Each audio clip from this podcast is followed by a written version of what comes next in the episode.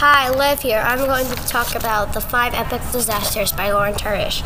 I love all the true stories that she puts in her books, which are the tsunami, blizzard, tornado, flood, and the Titanic.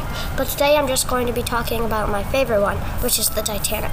The Titanic was a good story. It told about all the classes, first, second, and third, and who went on the lifeboats first and who didn't survive. Usually the women and children go on the lifeboats, and the men have to stay on, which is sad. But the men could get on a lifeboat if they were rich and in first class. But the third class did not go on the lifeboats until everyone else was on. Sometimes they would lock them up in the third class area until everyone was on, which meant the water from the Titanic could flood up down there where the third class is, which meant some people could drown, which was sad. But I would recommend this book and I would give it a try. Bye, Liv out.